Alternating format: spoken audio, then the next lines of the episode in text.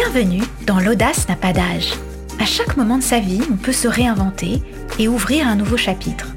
Je suis Aurélie Lévy et je vous propose dans cette émission de démonter les stéréotypes de l'âge. Un podcast proposé par Bayard et soutenu par AXA. Cette semaine, nous recevons la réalisatrice, comédienne, journaliste et chroniqueuse Anne de Petrini. Elle nous raconte comment mieux se connaître pour aller mieux. Bonjour Anne de Petrini. Bonjour. Merci d'avoir accepté notre invitation. Avec plaisir. Vous avez eu mille vies. Vous avez emprunté des trajectoires très audacieuses.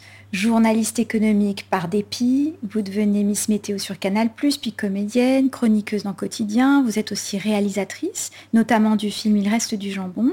Dans cette seconde moitié de vie, j'ai envie de dire, et surtout dans votre seule en scène, vous racontez l'odyssée cocasse et très tendre d'une femme qui voulait juste aller mieux. Il vous tenait, je crois, à cœur de partager cette recherche et nous faire gagner un peu de temps. Qu'est-ce que cette quête d'équilibre vous a enseigné? Alors en vérité, c'est ça qui est génial, je trouve, dans le fait d'être une femme parce que comme on n'attend euh, vraiment rien de nous à la base, eh ben, on a une liberté infinie en vérité. Et en particulier la liberté de se réinventer. Euh, je trouve que les femmes, euh, pas que moi, mais même autour de moi, on a effectivement mille vies et on doit se réinventer tout le temps de jeune fille, maman, maîtresse, amante, femme d'affaires. Enfin, tous ces rôles-là sont, sont à notre portée. Euh, et, on passe notre temps à, oui, à réinventer la personne qu'on est. Et à un moment, je me suis dit, bon, je vais pas pouvoir euh, euh, en vouloir aux autres si, je suis pas bien ou si je suis frustrée de quelque chose, etc. C'est forcément que j'ai peut-être un petit travail à faire. comme on n'a pas de pouvoir sur les gens, on n'en a que sur soi. Bah, peut-être que c'est ça, peut-être qu'il faut essayer de travailler sur soi euh, dans le but d'aller d'aller mieux et par conséquent euh, bah, d'exister plus fort et de, profiter du temps imparti. Vous êtes réinventé plusieurs fois. Cette audace, elle, elle, est passée par des actes concrets. Lesquels étaient-ils? Sur le moment, on ne voit pas où on va, je pense. Enfin, moi, je voyais pas où j'allais, en tout cas moi. Euh, et après coup, je me dis, ah, peut-être que tu avais quand même un plan derrière tout ça. Mais sur le moment, ça a souvent été des sauts euh, dans le, dans le vide euh, complet, quoi, vraiment. Et je pensais pas que j'étais comme ça en plus. Moi, je pensais que j'étais quelqu'un de très, voilà, que je voulais mon petit bureau avec mon mug, mon ordi, mon nom sur la porte. Quand je suis sortie d'école de, commerce et que j'ai eu ça, j'ai postulé à Canal et j'ai été prise. Et à ce moment-là, même pour mes parents et tout, c'était un truc, mais ils m'ont dit, mais c'est-à-dire, en fait, donc on t'a payé 400 euh, ans d'études et là tu pars faire quoi déjà? La météo? J'étais non mais bon c'est pas la météo à Canal c'est pas et, ils m'ont dit mais et pour combien de mois? C'est-à-dire t'es embauché Trois? Oh ouais, cool. Et donc, du coup, vraiment, euh, c'était un, dépit euh, profond chez eux. Hein. Je, me sentais au début d'un truc génial, en fait. Je me disais, c'est oh, la chance que j'ai d'avoir d'avoir infléchi, parce que là, pour le coup, c'était euh, pas du tout prévu. Mais c'est étrange parce que vous, vous, racontez assez librement que vous souffrez du syndrome de l'imposteur, et j'ai l'impression que pourtant, ça ne vous a pas empêché, qu'il y a une, une part d'inconscience, ou en tout cas, le, que le désir a toujours surpassé le sentiment euh, d'incapacité ou la peur, justement, il y a des outils concrets pour tous les gens qui vont nous écouter, qui envisagent justement de changer de trajectoire, notamment aussi passer un certain âge, parce que c'est plus on avance dans l'âge, plus les gens se freinent eux-mêmes. Mmh. Qu'est-ce que vous leur diriez? Quel conseil vous leur donniez? Moi, les, premiers, les premières bifurcations que j'ai prises, j'étais, j'étais, j'étais très jeune. Donc, en vrai, euh, il y a ce truc qui va avec euh, un peu aux innocents les mains pleines. Quand j'étais prise à Canal, au début, Bon, quand même, l'été qui a précédé, je me suis dit, mais, euh, mais ils vont se rendre compte, en fait. Ils vont me rappeler, ils vont me dire, euh, non, pardon, excusez-nous, on s'est trompé de cassette, c'est vraiment idiot. Et, euh, et non, c'est intéressant parce que c'est un truc qu'on qu'on perd, je trouve, avec l'âge, pour le coup. C'est cette espèce de, pensée magique, là, de, s'autoriser à rêver, de s'autoriser à, y croire euh, et d'essayer en fait tout simplement. Plus on avance en âge, plus on a construit des choses, plus après se mêlent là-dedans des enfants, des emprunts, des crédits, des chiens, des euh, ça. Et donc du coup, euh, bah, on a tout ce monde-là à, gérer aussi et on peut moins prendre de risques peut-être. C'est ce qu'on se dit. C'est là que se comprendre soi et se soigner soi et se changer soi est, plus, est d'autant plus intéressant parce que il va permettre d'être libre malgré tout ce qu'on a construit justement. C'est-à-dire que oui. Et au départ, ce que j'arrivais bien à faire et qu'après, là que j'essaye de récupérer, c'est effectivement de, de, se faire confiance et de s'écouter. En fait, c'est un espèce d'instinct un peu enfantin comme ça que j'avais vraiment fort maintenant que j'y pense, parce que souvent je, je rêvais à ça, je rêvais à ce que que j'avais envie de faire. Je, me voyais dans des situations euh, en train d'être qui je voulais être, etc. Et euh, et puis ça arrivait.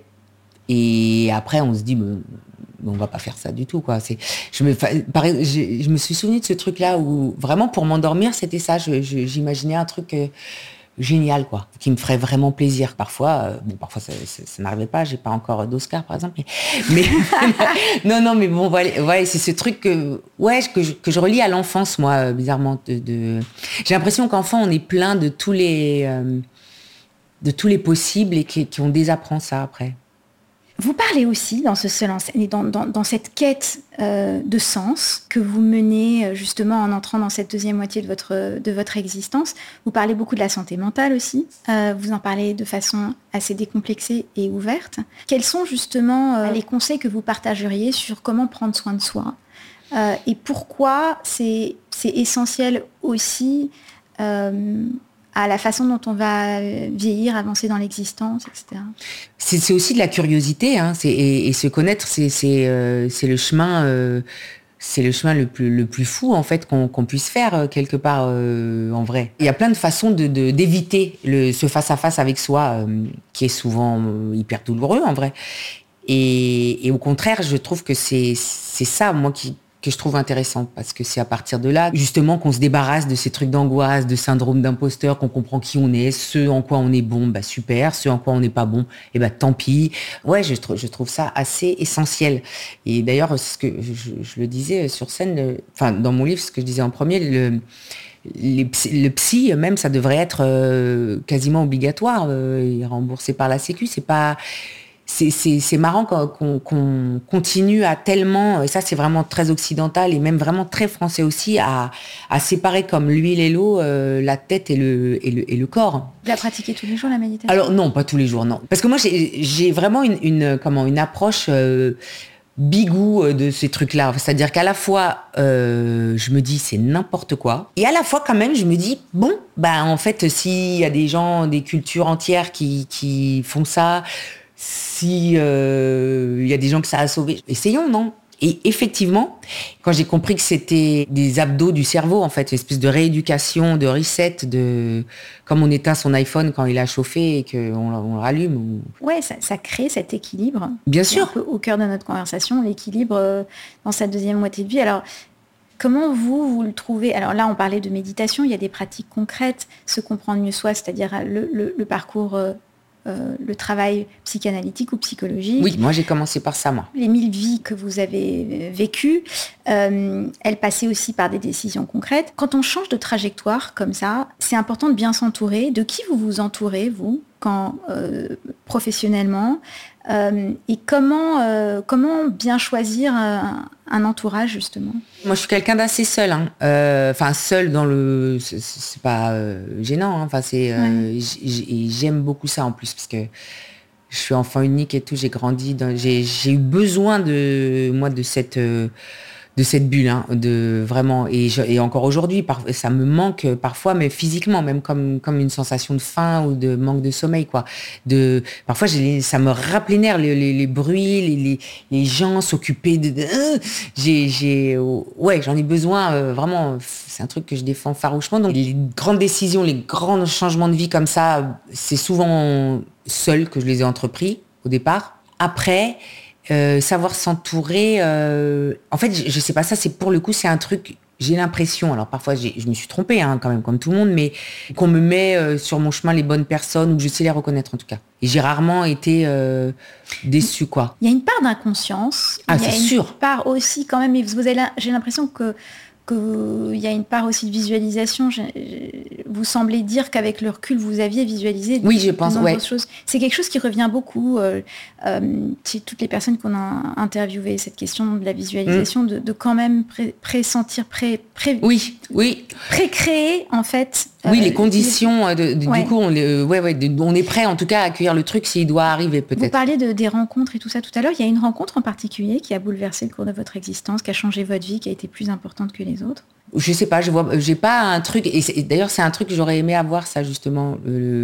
par exemple, de, un, mentor, quelqu'un dans le cinéma. Ouais, j'allais vous poser la question du mentor si vous en aviez eu. Mais j'aurais adoré ça. Non, j'ai pas ça moi. Et même pas une figure, euh, je sais pas, familiale ou quelqu'un qui vous a transmis des valeurs qui vont. Non, alors non, ça a été en creux, moi. C'est ça que je racontais dans mon livre, parce que euh, moi, donc, j'ai perdu mon père en 2014, et lui, euh, c'était quelqu'un, donc c'était un Italien, donc c'était quelqu'un de très taiseux, de très, euh, qui disait des trucs de très cartésien, de, qui disait des trucs, du coup, ceux qui se conçoit bien s'énoncent clairement. Bref, donc c'était, c'était quelqu'un d'assez dur quand même, qui adorait le cinéma, et qui pouvait être, je pense, très marrant très très marrant en, humour noir. Mais moi petite en fait, comme lui il travaillait beaucoup, je le voyais pas et je l'ai pas. Euh, en fait, c'est ce que je me suis dit à sa mort. Ça a été ça qui a été compliqué pour moi. Je l'ai pas connu. Je on s'est pas rencontrés, je pense, vraiment. Dans ce parcours de essayer de mieux vous connaître, euh, et, parce que justement, euh, on ne peut changer que soi et pas l'autre. Mmh. C'est dommage, hein, ça. Mmh. J'ai tenté comme ouais. mais ça ne marche pas. en revanche, quand on change soi, son attitude vis-à-vis des autres, ça peut faire changer les autres. Voilà. Alors justement, décrivez-moi une instance où vous avez vraiment euh, vu ce, changement s'opérer. Et qu'est-ce que vous avez aussi découvert de vous qui, va, qui vous a le plus étonné? J'ai toujours été quelqu'un de très soumis à l'autorité. J'ouvrais jamais ma gueule en fait. Je me mettais jamais en, j'allais jamais au conflit. Voilà, c'est le, mon trait de caractère principal. C'était à chaque fois qu'il y avait un truc et même sur euh, au cinéma ou quand il y a des relectures ou parfois on vous dit ah mais ça c'est pas marrant, tu devrais l'enlever ou je sais pas quoi. Moi j'étais un peu ouais c'est vrai en fait. Euh. pareil avec l'argent par exemple, ça c'est c'est symbolique mais c'est assez important. Euh, c'est de, de, jamais vouloir demander plus en se disant gna gna. Et en fait les gens vont pas vous désaimer ou vous ou arrêter de travailler avec vous si vous leur dites non. Ça, par exemple, ça, c'est un changement que j'ai opéré et qui est ouf, ça. Parce que dès que... Dès, qu'il y a une affirmation de Ah ouais, dès qu'il y a une affirmation... Elle est en fait respectée. Exactement. C'est intéressant cette histoire de négociation parce que justement j'avais envie de vous dire qu'est-ce que avec l'âge et l'expérience, en, quoi avez-vous appris à mieux négocier votre valeur?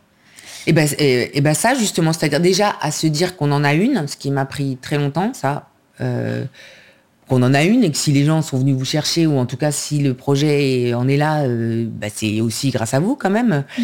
Et ça, ça, la réalisation, ça m'a beaucoup aidé parce que pour le coup, dans la vie, j'étais quelqu'un de très, hein, je sais pas et tout. Et là, euh, sur un plateau de cinéma, vraiment, euh, on est le dieu de ce petit plateau, quoi. C'est-à-dire, tout repose sur vous, quoi. les gens viennent vous voir, on leur dit oui. Mmh. La moquette verte ou bleue Non, verte, bien sûr. Euh, et comme c'est un projet qu'on porte comme un enfant, encore une fois, et comme pour son enfant, on sait ce qui est bien ou pas, enfin en tout cas, euh, on a l'impression, euh, et eh bien là, c'est pareil, c'est une évidence en fait.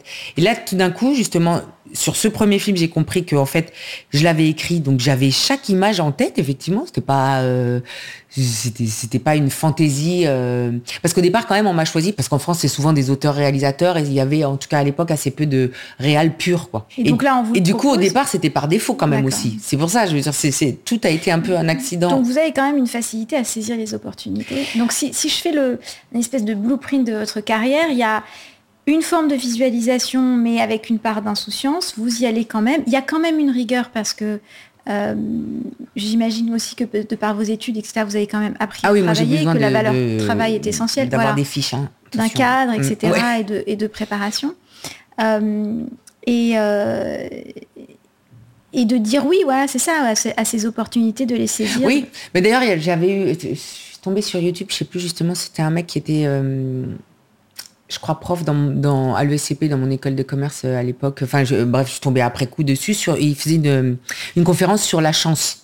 Et il disait euh, qu'effectivement, bon, et souvent on entend les gens dire euh, ah mais moi j'ai pas de chance ou à moi ou je sais pas quoi. Bon bref, en fait le, plateau de sushi il passe devant tout le monde et il y a ceux qui ont de la chance, c'est un ceux qui savent repérer la voir passer en fait, hein. déjà rien que ça, parce que et ensuite ceux qui savent s'en saisir et agir dessus quoi. C'est vraiment un truc en en, euh, plusieurs euh, strates et je suis assez d'accord avec ce, concept effectivement que c'est pas que euh, genre euh, un grand euh, sens caché de l'univers, un mektoub implacable. Pour l'avoir passé, il faut être en état de l'avoir passé, parce que parfois trop de soucis, trop de trop de chagrin, trop de plein de choses euh, Donc voilà, ça, on en revient à ce besoin d'équilibre.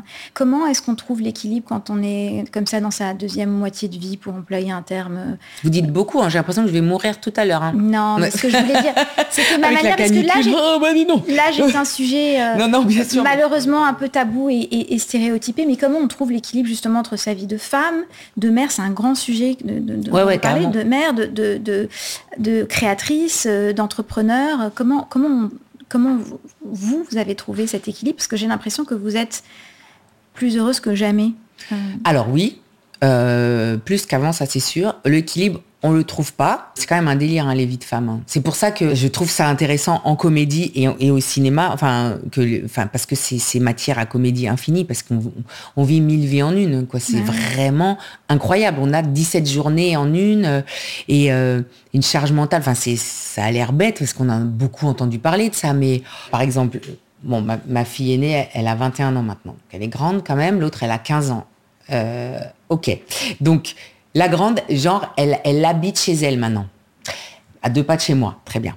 La dernière fois, je suis donc j'ai du travail là, c'est la rentrée, je reprends un peu, je suis un peu hein, obligée d'écrire. En plus, mes enfants ont jamais, les gens en général ont jamais compris euh, l'écriture, c'est très particulier parce qu'on est en boule, en slip dans son canapé, donc euh, ils sont forcément déjà qu'il y a une charge mentale qui pèse sur les femmes. Là, ils vous voient comme ça, ils sont là. Ah, tu peux m'acheter mon passe Navigo, bon, donc euh, tu peux mettre 20 euros sur ma carte. C'est là, mais je travaille. Ah bon ah sais pas, il n'y a ni costume, ni bureau, ni rien du tout. Et en plus, pour écrire, il faut se mettre, enfin moi, dans mon cas, il faut se mettre en condition un peu. Et parfois, ça prend 4 heures, alors on est là, hein, on mange un yaourt, on pense, on ouvre la fenêtre, on regarde un truc de télé-réalité, pardon, on fait ça, après on se rassied, ah, puis on est prêt à s'y mettre, oh, bah il est, il est 4 heures et les enfants de l'école. D'accord, mais en fait, j'ai pas réussi. Donc en fait, l'équilibre, il se crée par lui-même avec. Euh, l'équilibre, moi, je n'ai pas. Euh, j'ai, euh, je pense que j'ai dû sacrifier des trucs hein, quand même. J'ai sacrifié à un moment ma, enfin ma carrière, c'est un grand mot, j'aime pas ce mot-là, mais je pense que j'ai prioritisé, hmm, comme voilà, mes enfants, je pense. Vous avez, vous regrettez certains sacrifices Non, non, en vrai, non. Tout est un équilibre pour moi. Euh, si la culpabilité pèse plus lourd, ben je, je préfère faire le sacrifice. Si je devais refaire ma vie, je referais les mêmes choix, la même chose, les mêmes personnes. Parfois peut-être euh, moins longtemps dans certaines situations, mais, euh, mais je referais tout pareil, ouais. C'est vrai? Mmh. Ouais. Oh. Ah ouais, je regrette pas, bah, parce que chaque, chaque truc euh, vous façonne et vous amène à qui vous, devenez. quoi. Mm.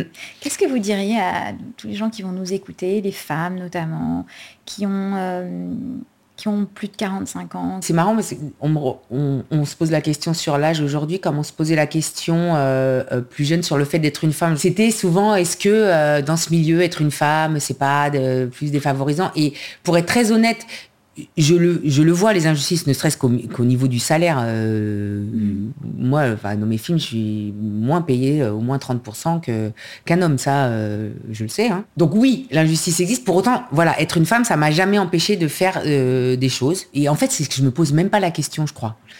C'est parce que les trucs m'arrivent tard, moi. Mais peut-être parce que c'est justement que vous avez trouvé une forme d'équilibre et que vous vous connaissez mieux. C'est très, alors, c'est très encourageant ce que vous dites. Ah mais oui, non mais alors pendant longtemps en plus j'en ai nourri un complexe énorme parce que moi j'aurais voulu être Kurt Cobain, Amy Winehouse, j'aurais voulu avoir un talent ouf, être connu à 20 ans, faire des dingueries, etc. et mourir donc euh, concomitamment très tôt apparemment. Mais euh, non non mais ce que je veux dire c'est que j'ai toujours admiré le génie jeune des gens qui avaient un truc et qui savaient justement où ils allaient, parce qu'il y en a un comme ça. Quand vous voyez, enfin, Madonna à l'époque, les interviews et tout, elle savait, la meuf, elle est partie avec 11 dollars dans sa poche, elle savait qu'un destin l'attendait. Ça, je me disais, waouh, ces gens-là, euh, je trouve ça fou, en fait. Et après, maintenant, j'ai appris à accepter ça, que oui, les trucs m'arrivent tard. Et, et, et j'ai envie de dire, tant mieux, parce que ça me laisse, je me garde des plaisirs, quoi, comme ça. Le petit questionnaire de la fin? Allez-y.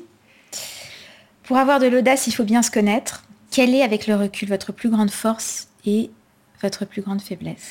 Ma force, hmm, c'est le recul, je pense. C'est à dire de, décider que tout est grave ou rien n'est grave, décider que rien, J'ai beaucoup de mal avec le l'excitation, les trucs, les gens qui sont au bout de leur vie tout le temps. Euh, Donc relativiser.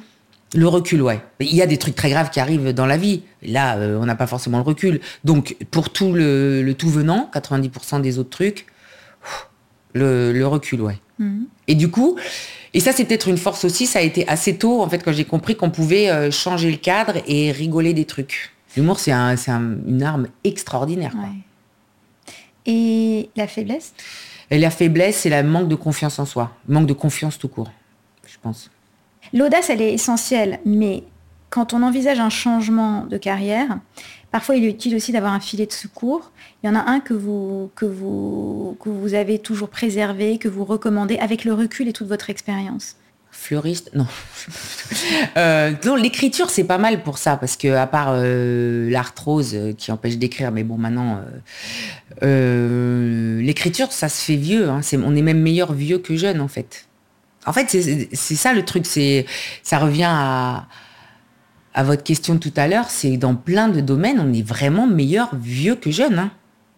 À part dans la course à pied, le mannequinat, enfin plein de... Et encore. Hein. Tout ce qui est quand même de l'ordre de la, de la réflexion, de, et même de l'humour, en fait, on est meilleur, on a vu plus de choses, on a, on a plus de recul, on a on a emmagasiné euh, des choses, on a vécu des expériences. Enfin, c'est quand même précieux tout ça. Et c'est toujours, euh, ça a été d'ailleurs, à chaque fois, ça m'hallucine quand les gens sont là. Bah, ouais, à 40 ans, on veut plus des gens parce que Nénia, bah, franchement, il faut les prendre les gens à 40 ans. Euh. Diriez-vous qu'il faut savoir tout faire ou savoir déléguer? Non, j'hésite un peu entre les deux. Et je pense que c'est bien de déléguer, mais aux bonnes personnes. Mais je j'arrive pas trop moi. Vous êtes plutôt du genre à tout faire? Ouais, j'aime bien essayer de tout faire. Deux petites questions finales. Comment aimeriez-vous qu'on se souvienne de vous? Que j'ai bien rigolé. Moi, je veux, ouais, je vais tout axer à partir de maintenant euh, sur la rigolade. C'est vraiment mon axe. Hein. Je veux plus que rigoler maintenant. Je, je pense que c'est la meilleure manière de vivre et de vieillir d'ailleurs. Ah là là, ouais, franchement, c'est. Euh, et puis c'est. Ouais, ouais. Et il n'y a pas d'effet secondaire en plus. Et enfin, puisque l'audace n'a pas d'âge, qu'est-ce que vous n'avez pas encore osé, Anne? Le, truc que je ne me suis pas franchement autorisée, c'est euh, jouer. Alors, je, suis sur scène, mais c'est euh, être actrice. Parce que ça c'était le truc je pense c'était le truc que j'aurais aimé faire au départ et que je me suis pas autorisée parce que c'est un truc où il faut être choisi. Donc c'est un truc qui me plaisait parce que on est dans le désir des autres. C'est justement le, truc de pas contrôler euh, et en vraie réalisatrice ça a été c'est dix fois plus riche et ça a été dix fois plus intéressant hein, en fait pour moi hein, enfin mais mais ça c'est un, truc que j'aurais aimé euh, m'autoriser mais ça va se faire. Vous allez vous écrire un rôle et ça va se faire. Oui, non, oui, mais je pense que là, pour le coup, c'est voilà, c'est c'est moins simple. On va tous visualiser. merci Anne. Je vous en prie, merci. Cultiver votre âme d'enfant nourrit l'audace. Autorisez-vous à rêver et à croire en vos projets à tout âge. On ne peut pas changer les autres, mais on peut travailler sur soi et son attitude pour améliorer une situation.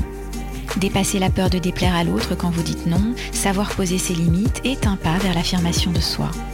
La chance ou le manque de chance n'est pas une fatalité mais un état d'esprit. Elle sourit à ceux qui savent voir les opportunités et s'en saisir.